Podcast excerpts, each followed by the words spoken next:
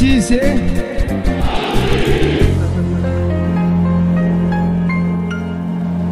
Salut à tous et à toutes, bienvenue sur We Are Parisians, votre rendez-vous hebdomadaire pour parler de l'actualité du Paris Saint-Germain. Messi, encore lui, titrait l'équipe ce matin. On ne parle pas de Lionel, mais bien de Kylian Mbappé, sauveur du PSG, encore une fois en fin de rencontre hier. Victoire 1-0 face au Real Madrid au Parc en huitième de finale allée de Ligue des Champions. On a vu de belles et de mauvaises choses hier soir et on en discute tout de suite. À mes côtés aujourd'hui, Barnabé Deveau et William Massé. Bonjour les gars. Salut Quentin, salut Will, comment allez-vous? Salut Barnabé, salut Quentin.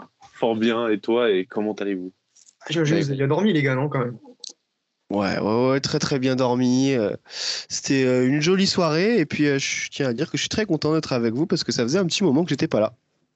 C'est vrai, Barnabé, pour ceux qui, euh, qui nous écoutent depuis peu, euh, était là avec nous il y a plusieurs, euh, plusieurs mois maintenant. hein. Il a, Ouais, la saison précédente, on va la dire. saison passée et il fait son grand retour. Il va revenir de temps en temps. Ça Ouais. fait plaisir. Du coup, on va tout de suite rentrer dans le vif du sujet. Je vous propose ça, les gars. Du coup, euh, hier, donc victoire 1-0 du PSG face au Real. Première question. Qu'avez-vous pensé de la physionomie du match finalement? Comment, comment analysez-vous ce match assez rapidement? C'est intéressant, je commence un Will, je sais pas euh, si toi tu as déjà une idée bien tranchée, mais en fait ce que j'étais en train de me dire, c'est que c'est intéressant d'y repenser à J plus 1, parce que là on est quasiment 24 heures après, euh, le, coup d'envoi au moment où on enregistre, et euh, c'est vrai que c'est toujours intéressant d'avoir, de comparer en fait notre réaction à chaud et la réaction à froid, et je sais pas vous les gars, mais moi avec du recul, j'ai quand même le sentiment que le PSG a fait un match, euh, a fait un match euh, honnête. Euh, on va en parler hein, du Real Madrid, de, son match aussi rapidement, mais on est au parc, on a su prendre le, jeu et, finalement, on- n'a pas trop senti le Paris Saint-Germain douter hein, en fait. Je suis complètement d'accord avec toi. Honnêtement, c'est quand même très intéressant d'avoir le, le ressenti à, à J plus 1. J'étais plus dans l'émotion hier et là, je suis un peu plus terre à terre. Mais euh, j'ai senti la même chose que toi.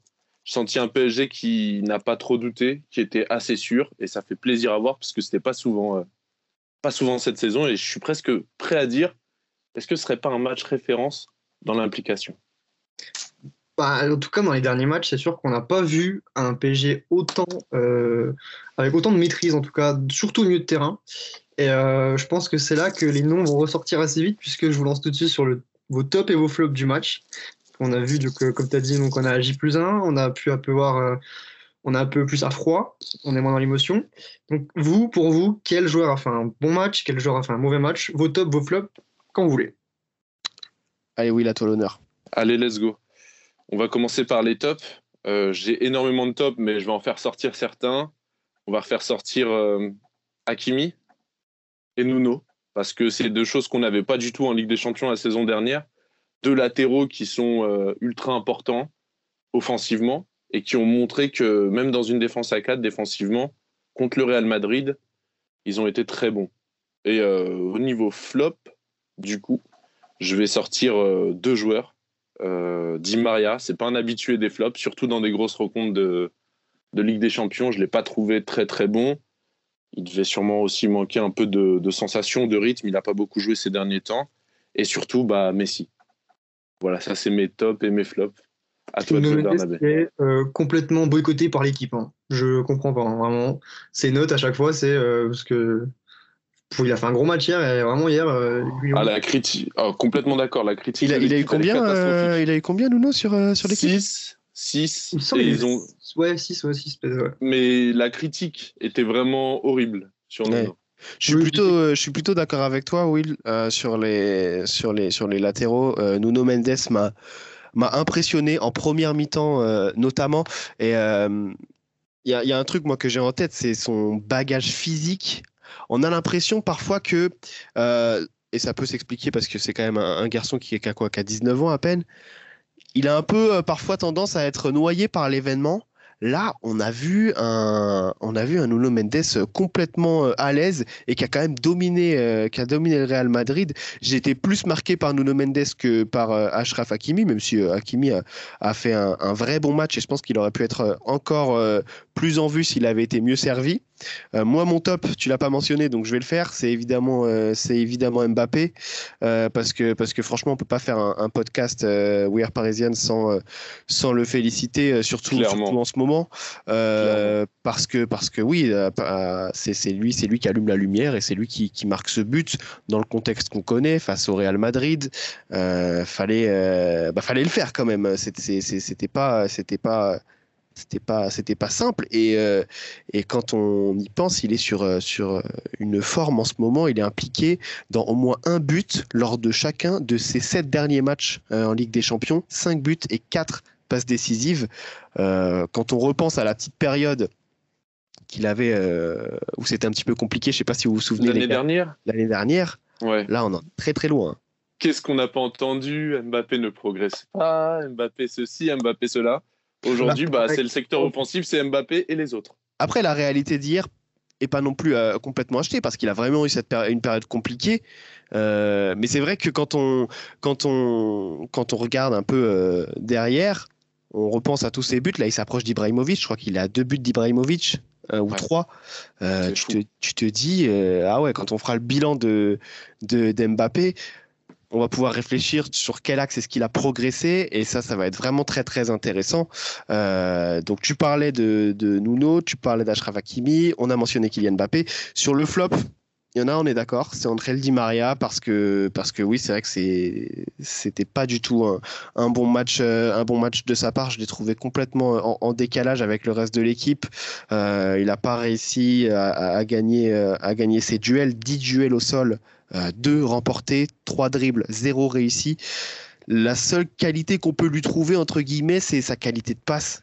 Euh, sur ses 43 passes, il en a réussi 40, donc ça reste euh, quand même correct. Après, il faut voir quelle passe tu fais. Et si c'est une passe toute simple, toute bête à Danilo qui est à côté de toi, bah, c'est pas très intéressant. Et c'est vrai que je l'ai trouvé vraiment en décalage. J'ai pas été étonné de le voir sortir à la place de, à la place de Neymar. Par contre, là où on risque de ne de, de, pas être d'accord, c'est vraiment sur Lionel Messi. Euh, Quentin, il me semble que tu es plutôt de l'avis de, de Will. On va pouvoir en, discuter, mais moi, j'ai trouvé qu'il a fait un bon match, Messi. Hein. Euh, moi, c'est dans les choix. je vais être très honnête avec vous, les gars. Dans les choix, Messi et Di Maria n'ont pas été bons. Et très honnêtement, on va revenir légèrement sur Di Maria. Je ne comprends pas pourquoi il ne joue pas plus avec, euh, avec Ashraf Hakimi. Bah, ça, de toute façon, c'est euh, vrai que moi, je l'avais déjà vu lors du match euh, contre Lille, où on gagne 5-1. L'entrée de Draxler, euh, c'est vrai que dès qu'il avait l'opportunité, il lance Hakimi, et c'est là que le, danger, il est tout le temps. Et c'est vrai que, comme tu le dis, que ce soit même, même Messi, hein, il, ne le lance pas souvent, Hakimi. il le lance pas souvent. Moins, moins souvent que, que, Plus souvent, je veux dire, que Di Maria quand même, mais c'est vrai que, bon, Messi et Di Maria, hier, c'est vrai que, bon, Messi, le cas Messi, maintenant qu'on est dessus. Bah, c'est vrai que sur les réseaux, depuis hier, on voit, euh, même dans les médias, euh, c'est assez partagé. Hein. C'est intéressant, moi je trouve. Euh, il y, a beaucoup de gens, bon, on connaît Twitter, on connaît les réseaux, hein. il y en a qui s'insultent, qui n'ont pas de limite. Moi, en vrai, je trouve ça intéressant de débattre là-dessus. Parce que. Il a fait un bon match, Barnabé. Je, trouve, moi je trouve que sincèrement, il a fait un match honnête. Je dis pas qu'il a fait un match totalement hors norme à retenir dans sa, dans sa carrière, mais de ce qu'on voit au Paris Saint-Germain depuis qu'il est arrivé, moi j'ai trouvé que c'était un match plutôt intéressant. Le problème, et c'est ça moi qui me dérange un petit peu, c'est que Lionel Messi, j'ai l'impression qu'il essaye de se prouver à lui-même qu'il est toujours le joueur qu'il était au FC Barcelone. Et on va pas se mentir, c'est plus le cas. C'est plus le cas parce que depuis le début de saison, il n'y arrive plus. Moi, j'ai le sentiment, et c'est assez terrible de dire ça de, Lionel Messi, j'ai le sentiment que en fait, il a plus le moteur, il a plus le coffre euh, en un contre un. Par exemple, sur ses dribbles, c'est un petit peu compliqué. Je voyais une stat passer où son nombre de dribbles a drastiquement diminué, notamment depuis euh, la saison 2019-2020. Mais, et c'est là où je, je suis assez euh, partagé là-dessus, je trouve qu'il a été présent. Je trouve qu'il a eu beaucoup d'occasions. Il a tendance à donner des des passes intéressantes, quatre, passes clés notamment sur le match. Vous vous souvenez peut-être celle, celle donnée à Mbappé un peu en cloche qui, qui passe pas loin, je crois qu'elle est sortie par, euh, par, Courtois, par Courtois. Pardon. Oui, oui, il fait un peu l'arrêt de. On se souvient de celle-là. Je, je, crois que le problème de Lionel Messi, et c'est ce qui fait tout le débat en ce moment sur, euh, sur les réseaux et dans les médias, c'est que on est en train d'assister à un changement euh, de football, entre guillemets, concernant Lionel Messi. Et il y a une idée qui ressort en ce moment, je ne sais pas ce que vous en pensez les gars, c'est de le faire jouer un petit peu plus en retrait, notamment presque du côté de Marco Verratti, euh, en, milieu axial ou quelque chose, euh, quelque chose comme ça, parce que dans la distribution des ballons, dans l'implication, dans le pressing, notamment dans les phases défensives, bah, je le trouve intéressant. Est-ce que vous, vous trouvez que ce serait complètement fou de voir Messi redescendre un peu d'un cran? Bah non, vraiment pas, vraiment pas. Je vais prendre la main là-dessus. Je, te rejoins sur ton analyse. En fait, je pense qu'on est même peut-être un peu trop dur. Il y a quand même un contexte autour de Lionel Messi qui n'était pas super favorable entre les allers-retours en sélection. Il a très peu joué comme avec le PSG. C'est vraiment des excuses qu'on peut pas lui vraiment qui on peut pas lui retirer. On peut pas lui retirer ça. Mais je pense que Messi, s'il a des difficultés, c'est plus physique Messi, il n'a pas énormément enchaîné de matchs. On est sur la pire saison de sa carrière, c'est clair. Mais je pense que et Pochettino et le contexte n'ont pas aidé. Pochettino, pourquoi? Parce que, souvenez-vous, pendant un grand moment, c'est même plutôt récent, euh, que Messi est dans l'axe, mais Messi joue à droite. Ouais. À droite et re-rentrer dans l'axe. Et on sait que c'est quelque chose que bah, qu'il peut plus faire. Et Mbappé l'a dit, euh, je pense que c'était contre Rennes, non, contre le LOSC que Messi dans l'axe, euh, ça pourrait bien lui aller et je suis, complètement d'accord avec ça. Donc, pour rebondir sur ce que tu dis. Il a plus le coffre pour être à droite. Il a plus le coffre pour être à droite. Je pense pas qu'il est. Euh, il peut toujours euh, accélérer, mais il a plus la même pointe de vitesse que quand il avait 20 ans, c'est clair. Mais il peut énormément apporter dans le jeu. Et je pense que c'est une question de temps pour Léo Messi. Moi, moi je, je, me souviens de cette phrase d'Arsène Wenger qui lui considère qu'un joueur a à peu près un an pour s'adapter à la première ligue. Euh, il considère que la première saison d'un joueur qui arrive en première ligue, lui, il en, pas qu'il en tenait pas rigueur, mais il, avait toujours euh, le contexte adaptation. Et je crois que Lionel Messi doit s'adapter à la fois à la Ligue 1, parce qu'on parle d'un garçon qui joue en Liga depuis, depuis le début de sa carrière, mais également, je crois qu'il doit comprendre le joueur qu'il est aujourd'hui. C'est-à-dire un joueur qui n'est plus capable de faire euh, autant de magie euh, que qu'il l'a fait pendant toute, euh, toute sa carrière, mais qui est toujours évidemment très utile et bourré de qualité. on va avoir droit sans doute à, des coups d'éclat comme il l'a fait face à Manchester City. son, son, son, but, il, il, est complètement dingue et il est, il, est, il est signé Lionel Messi tout simplement. Mais je ne crois pas que ce soit ce dont on doit attendre, ce qu'on doit attendre de Lionel Messi aujourd'hui. Et je suis pas sûr qu'il l'ait compris lui-même. En fait, j'ai l'impression, ouais, de, vous voyez l'action euh, notamment euh, qui, est, qui sortie par, euh, par Casemiro. C'est une frappe de Lionel Messi qui, qui est sortie par Casemiro en première mi-temps j'ai l'impression que Messi essaye de faire du Messi. Et ça expliquerait notamment le fait qu'il donne pas les ballons à Kimi, qu'il donne pas assez de ballons, notamment à Di Maria aussi, j'ai trouvé je crois qu'il essaye de se prouver à lui-même qu'il est capable de faire la différence. Il est capable de d'être le joueur qu'on attend tous un peu euh, naïvement. Et lorsqu'il aura compris ça, lorsqu'il aura voilà tout simplement euh, compris le joueur qu'il est aujourd'hui, je crois qu'on pourra avoir la meilleure version de Lionel Messi au Paris Saint-Germain, c'est-à-dire un joueur qui va aider les autres, qui va participer et qui va s'adapter tout simplement. je ne vais pas te contredire là-dessus. En, tout cas, les gars, euh, il y a un chroniqueur qui n'est pas chroniqueur, mais qui aurait aussi donné un top. Il s'appelle Neymar. Et euh, pour lui, son top, c'est clairement Marco Verratti. Alors, vous ne l'avez encore pas mentionné, donc euh, tant mieux. Donc, on mentionne tout de suite. Faut. pour lui, alors, il a, après, en, marge de la rencontre hier, ça a été euh, partagé par Eurosport. Il a expliqué que lui, il trouve que Verratti, c'est un excellent joueur, hein, comme tout le monde, qu'il n'avait pas réalisé à quel point il était si spectaculaire maintenant qu'il le côtoie tous les jours d'entraînement. Et pour lui, il dit même, même que c'est un génie et qu'il est l'un des meilleurs milieux de terrain avec lesquels il a joué, à côté de Xavi et Iniesta. Alors lui, il, juge Verratti au, niveau de Xavi et Iniesta quand même, dans les milieux qu'il a côtoyés et qu'il euh, trouve euh, incroyables dans le, dans le, dans le foot. Est-ce que vous, du coup, pour aujourd'hui, aujourd'hui à l'heure actuelle, est-ce que Verratti, du coup, ce serait pas le meilleur milieu de terrain en Europe, ce qui, ce qui se fait de mieux en Europe finalement? Je vais rebondir directement là-dessus. Honnêtement, il est pas loin, c'est pas le meilleur parce que il y avait un autre match hier et on en a vu un autre qui s'appelle Kevin De Bruyne qui, a lâché euh, ce que j'appelle des passes laser, des, des, passes euh, extrêmement intéressantes. Il y Bernardo Silva, mais on peut mettre Verratti dans les meilleurs milieux de terrain d'Europe, c'est sûr. Je ne sais pas ce que vous en pensez, mais il doit être dans le top 3. Ouais, c'est. À chaque, à- excuse Barnum, mais à chaque match de Ligue des Champions, j'ai l'impression en fait les gens ils redécouvrent Marco Verratti. Il fait des choses qu'il ferait, qu'il fait tout le temps. Et euh, vu que peut-être, oui, bon, ça peut-être un match un peu plus euh, médiatisé, là les gens se disent Oh là là, Marco Verratti, il est incroyable, mais il fait déjà ça en fait tout le temps. hein. Vous trouvez pas peut-être? Il a, Non, il a non. pas été, il a pas été euh, à son meilleur niveau. Il est tout le temps à peu près à ce niveau-là, je trouve, dans les rencontres européennes, Marco Verratti. Ouais, il fait- Il, il fait- il fait jamais, excuse-moi Bernabé. Non, je t'en prie. Il déçoit jamais, il fait un méga match. Je pensais qu'on le, le sortirait euh, plus rapidement des, dans les tops, c'est pour ça que je ne l'ai pas cité. Il fait un super match. En fait, il est très rarement décevant dans les grandes affiches de Ligue des Champions. Ce qu'on lui reproche à Marco Verratti, c'est sa régularité. Et surtout, le fait d'être présent, donc euh, sa présence, tout simplement. On a juste besoin qu'il soit là et qu'il joue son jeu. Ouais, moi, euh, je, je le mettrais pas dans les meilleurs milieux de terrain, les meilleurs milieux de terrain au monde. Évidemment, il fait partie du- d'une shortlist. Après, est-ce que c'est le meilleur? Je je crois pas parce que pour être le meilleur, selon moi, il faut être aussi, euh, il faut être régulier. Et euh, c'est Aurélien Chouameni qui dit dans une interview que c'est facile d'être excellent sur un match, mais être euh, excellent sur toute une saison, c'est pas la même chose. Et malheureusement, Verratti est trop absent pour que moi je considère que c'est un des meilleurs, un des meilleurs milieux de terrain de la planète en ce moment. Après, en termes de qualité individuelle, évidemment que c'est un des tout meilleurs et, euh, qu'il a les capacités pour, euh, pour éclabousser euh, chaque rencontre. Moi, je, suis. En fait, ce qui. Ce qui me fait rire, l'autre fois, j'y pensais, je crois que c'était, euh, je sais plus si c'était le match contre Lille ou je sais plus, mais un, un, des- récents matchs, je me suis dit, en fait, on a appris, nous, qui suivons le PSG toutes les semaines, à connaître Verratti. Et il y a des actions, moi, qui me faisaient très très peur au début, c'est quand il garde le ballon euh, en sortie de balle.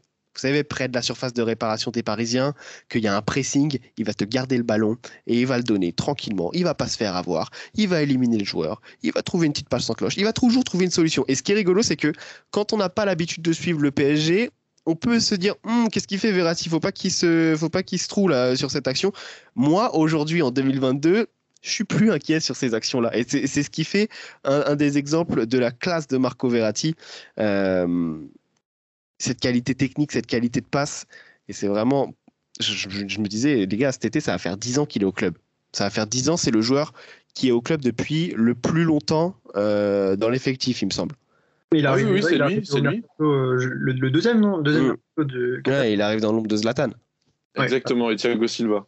Ouais, et il va falloir commencer à, ouais, à parler de, de, de, de, de ce joueur un, un, un petit peu plus. Et surtout, euh, on a beaucoup de mal à remplacer Thiago Motta. Qu'est-ce que ça va être quand il va falloir, euh, qu'est-ce que ça va être quand il va falloir remplacer Marco Verratti? Non, n'en parlons pas tout de suite. Tu, tu- en parlais, euh, Barnab. Euh, sous pression, Verratti. Alors hier, je, je- je- je sors des stats qui sortent de nos copains de chez Amour du foot sur Twitter. Euh, je les salue d'ailleurs. Et euh, hier, Verratti, du côté du PSG, ok, au PSG, c'est le joueur qui a réussi le plus de passes sous pression avec 24. Euh, comme tu le dis, Bernard, de son côté devant la défense et qui garde le ballon, on se dit merde, merde, merde. Et au final, tout le temps, il trouve la bonne passe. Est-ce que hier, finalement, j'ai une question pour vous les gars, est-ce que hier, finalement, on l'a pas vu à son meilleur poste, Verratti, c'est-à-dire un poste un peu plus offensif? Ah, Quand derrière, tu as un mec comme Danilo Pereira qui est hyper, en ce moment, il est hyper euh, fort, vraiment, faut le dire, et Paredes, quand un peu en double pivot derrière Verratti, est-ce que à ce moment-là, est-ce que Verratti, il est pas meilleur un peu plus haut sur le terrain que plus bas, que trop bas? Ouais, c'est intéressant. Rappelez-vous, euh, à, l'arrivée euh, de Mauricio Pochettino, il avait l'ambition de le faire jouer numéro 10. Euh, il l'a il essayé un petit peu, puis il s'est ravisé. Marco Verratti, on l'a aussi vu peut-être dans un poste plus en retrait devant la défense. Euh, moi, je crois surtout qu'il est capable de tout faire, en fait, tout simplement, Euh, quelle que soit la position, la position euh, qu'il a. Je suis pas convaincu que ce soit euh, numéro 10 euh, son poste euh, le plus intéressant, tout simplement parce que c'est pas un garçon qui aime tirer dans les ballons. Donc, euh, donc je suis pas sûr que ce soit euh, son, son meilleur poste, mais dans un milieu un petit peu plus re- un milieu relayeur, tout simplement. Je crois que En ce moment, en ce moment, il tire un peu plus. Hein, euh. Ouais, il Il a- tire un il a peu plus et il a une belle frappe. hein. Il a une Mm. belle frappe. Mais ça, ça, ça, ça fait des années qu'il a une belle frappe. Ça fait des années. Moi, pour l'anecdote, je me souviens, c'est un PSG Anderlecht, je crois. Euh, match euh, complètement euh, camoulox, improbable, avec un triplé de Kurzawa et un but de Marco Verratti. Il y a un but de Neymar aussi. Mais pour voir un triplé de Kurzawa et un but de Verratti, il fallait vraiment que ce soit euh, le, le, le 31 octobre et c'était Halloween. Quoi. Et c'était vraiment le cas, c'était le 31 octobre. C'était un sacré, euh, sa- sacré match et je m'étais dit, mais Marco, putain, t'as une bonne frappe, mec. Bah, peut-être que. Enfin, il, en tout cas, il y a un changement cette année dans sa, dans sa tête. On le voit dernièrement, il tente beaucoup plus. Et tu, tu sais qu'il y, a, y a quelque chose qui est intéressant. Alors, ça, ça reste à confirmer, mais j'ai vu ça dans, dans les médias. Euh, Marco aurait euh, tout simplement décroché de euh, la cigarette. Oh bon? Ouais, ouais, je sais pas si une vous avez, nouvelle. je sais pas si vous avez vu passer ça. En fait, c'est une info qui, qui était sortie, je crois, en Italie. C'est Mancini qui l'avait convoqué juste avant l'Euro. Il lui a dit j'ai envie de faire toi, euh, j'ai envie de faire de toi un des membres de mon milieu, un des hommes forts du milieu de terrain pour l'Euro. Mais pour ça, faut arrêter de fumer. Et je, ça reste à confirmer. J'avais vu cette info passer plusieurs fois, mais je trouvais ça intéressant. Il faudrait lui demander à ce brave Marco On lui quand est-ce qu'il est passé dans un tabac récemment. Eh bien, on va lui demander, mais j'avais vu passer une autre info, moi, sur Marco, qui peut expliquer pourquoi il enchaîne pas mal en ce moment et qu'il est, il est un peu mieux, on peut le dire, un peu mieux si, voilà, on parle quand même de Marco Verratti, mais il se serait rangé dans sa vie. Et, ça serait notamment dû à son mariage. C'est une info qui a été sortie par un de ses proches. Il me semble que c'est dans l'équipe qui disait que Marco était beaucoup plus impliqué, notamment euh, grâce à l'arrivée de Messi il prendrait un peu plus à. Bah, c'est bizarre de dire ça comme ça, mais ses responsabilités, il serait un peu plus impliqué qu'avant. Mais comme on le dit, c'est le, joueur, le, c'est, c'est le joueur qui est là depuis le plus longtemps aujourd'hui. Donc euh, forcément, il a, il a une vraie responsabilité là-dessus. Et c'est intéressant. Toutes les informations, elles se relient sur une sorte de prise de maturité de la part de Verratti.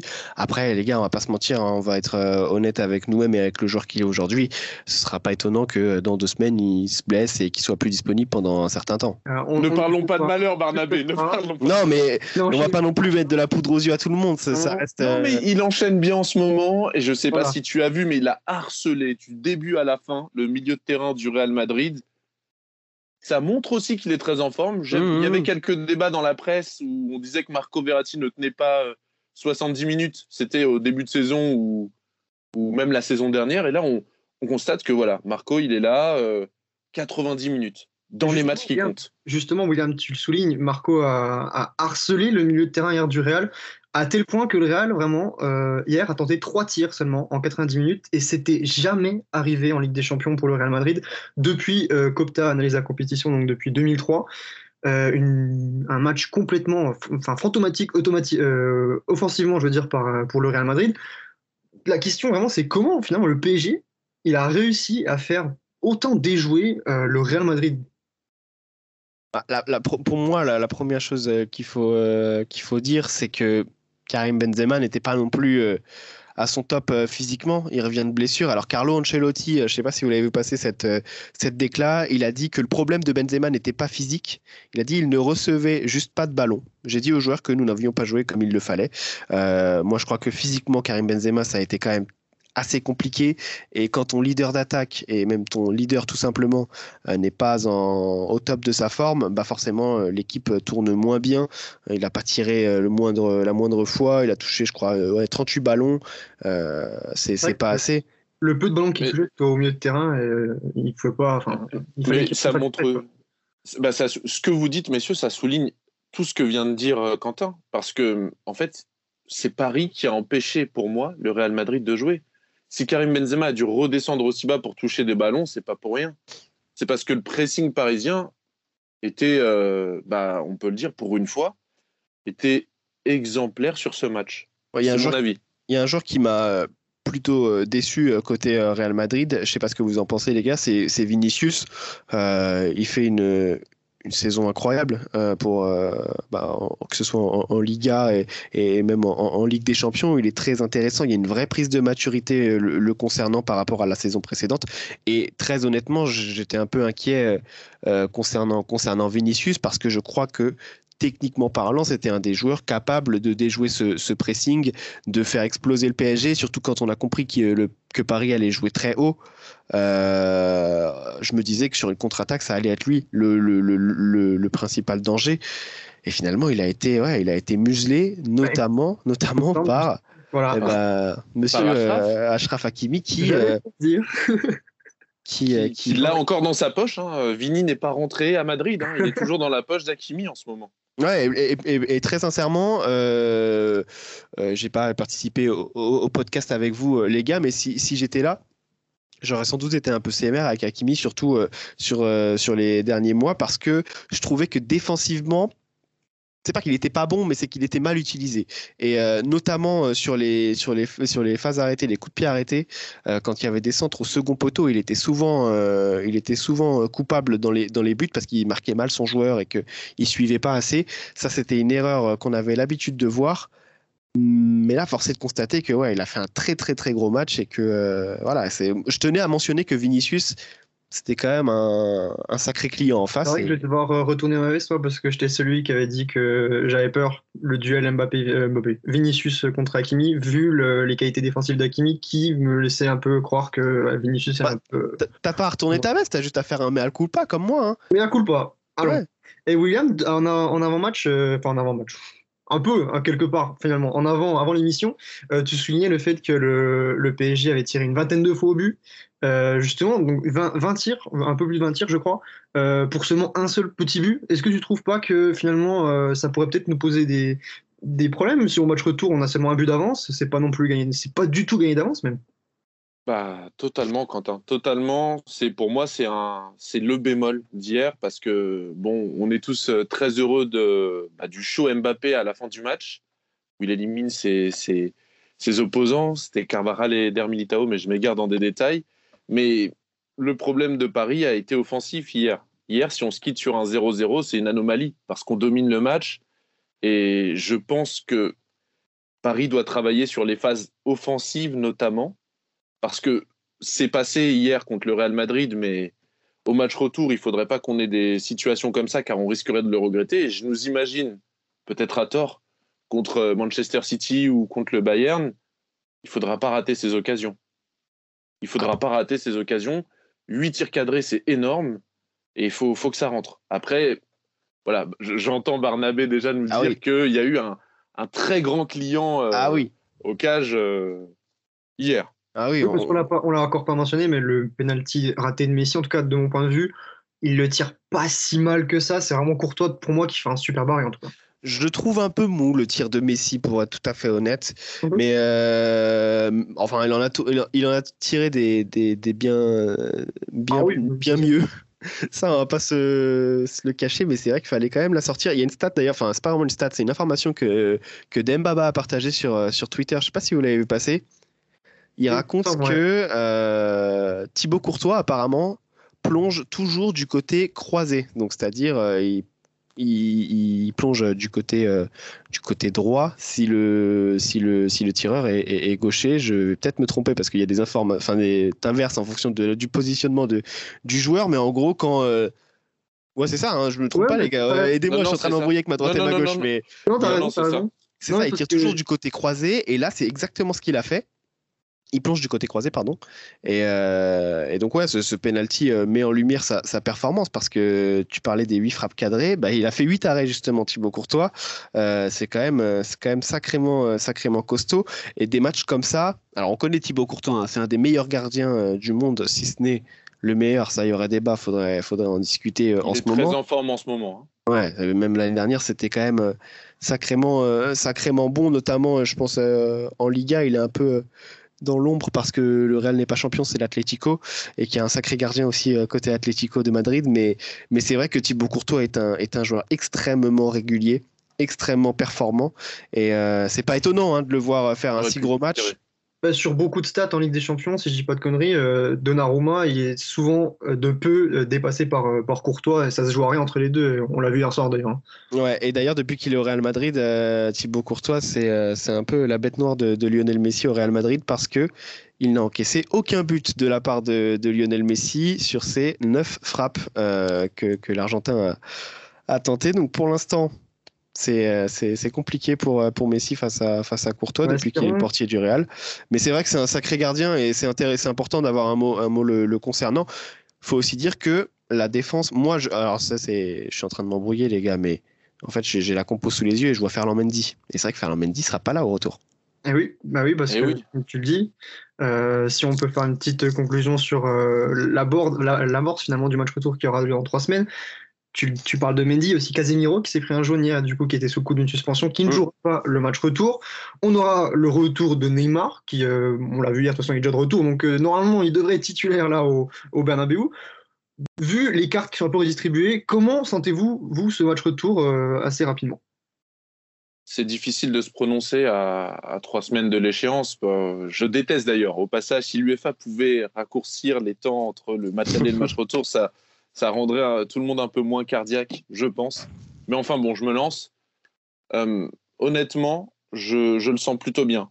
Casemiro est quand même très important dans ce milieu de terrain du Real Madrid. Ferland Mendy, ça va être très compliqué à remplacer du côté du, Real. Marcelo, euh, c'est plus le Marcelo qu'on a connu qui nous a, sorti de Ligue des Champions il y a quelques années. Euh, à gauche, je, les vois même jouer avec Nacho à gauche, pour tout vous dire. Ah, tu crois? Je, je, pense. Moi, je pense. Ouais, franchement, je vais te dire, je pense, moi, je pense que Marcelo sera titulaire.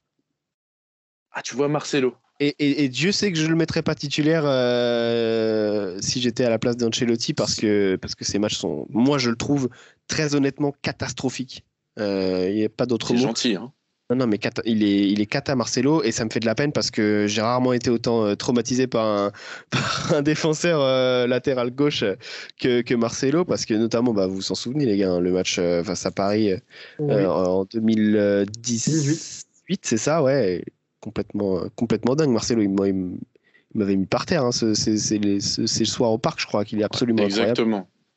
Mais, mais, mais, je crois que Marcelo sera titulaire parce que j'ai quand même l'impression qu'il est devant dans la hiérarchie par rapport à, au petit euh, Miguel Gutiérrez, euh, que moi je trouve pas mauvais. Euh, il avait fait un bon match notamment contre Mallorca, je crois. Mais est-ce que ce sera pas trop pour lui? Bah, Au niveau enjeu, au niveau pression? Je sais pas, on a un bon joueur qui est intéressant. Moi, je le trouve intéressant en tout cas. Euh, comme je vous dis, je, ne suis pas non plus euh, tous les matchs du, du Real et lui, de toute façon, le pauvre, ça fait un moment qu'on l'a pas vu. Mais euh, il avait fait un bon match. Je crois que c'était en septembre, fin septembre contre Mallorca. Et, après, il avait dû jouer un match, je crois, de Ligue des Champions, mais mais, mais il joue pas vraiment. J'ai l'impression que Marcelo est quand même devant dans la hiérarchie et c'est pour ça que je suis un peu inquiet si j'étais supporter du Real Madrid.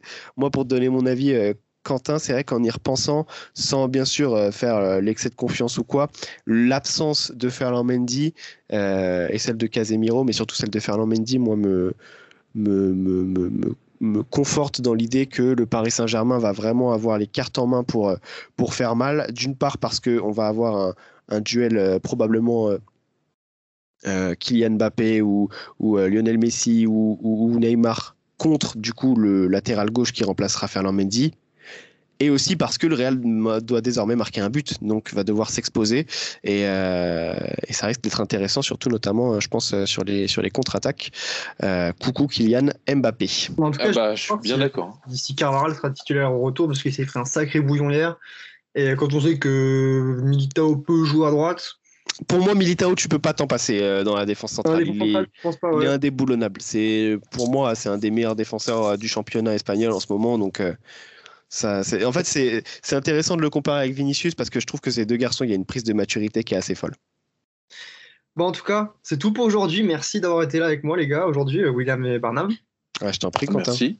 Alors, pour rappel, le match retour contre le Real Madrid aura lieu le 9 mars prochain. D'ici là, le PSG se déplace à Nantes samedi, puis enchaînera avec la réception de Saint-Etienne le 26 février.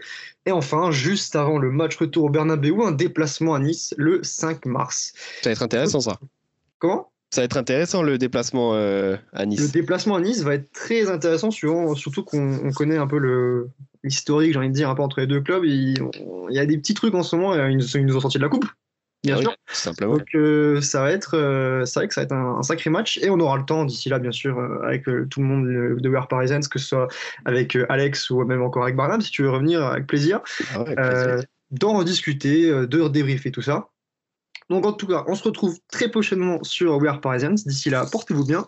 Ciao, ciao. Salut. Ciao.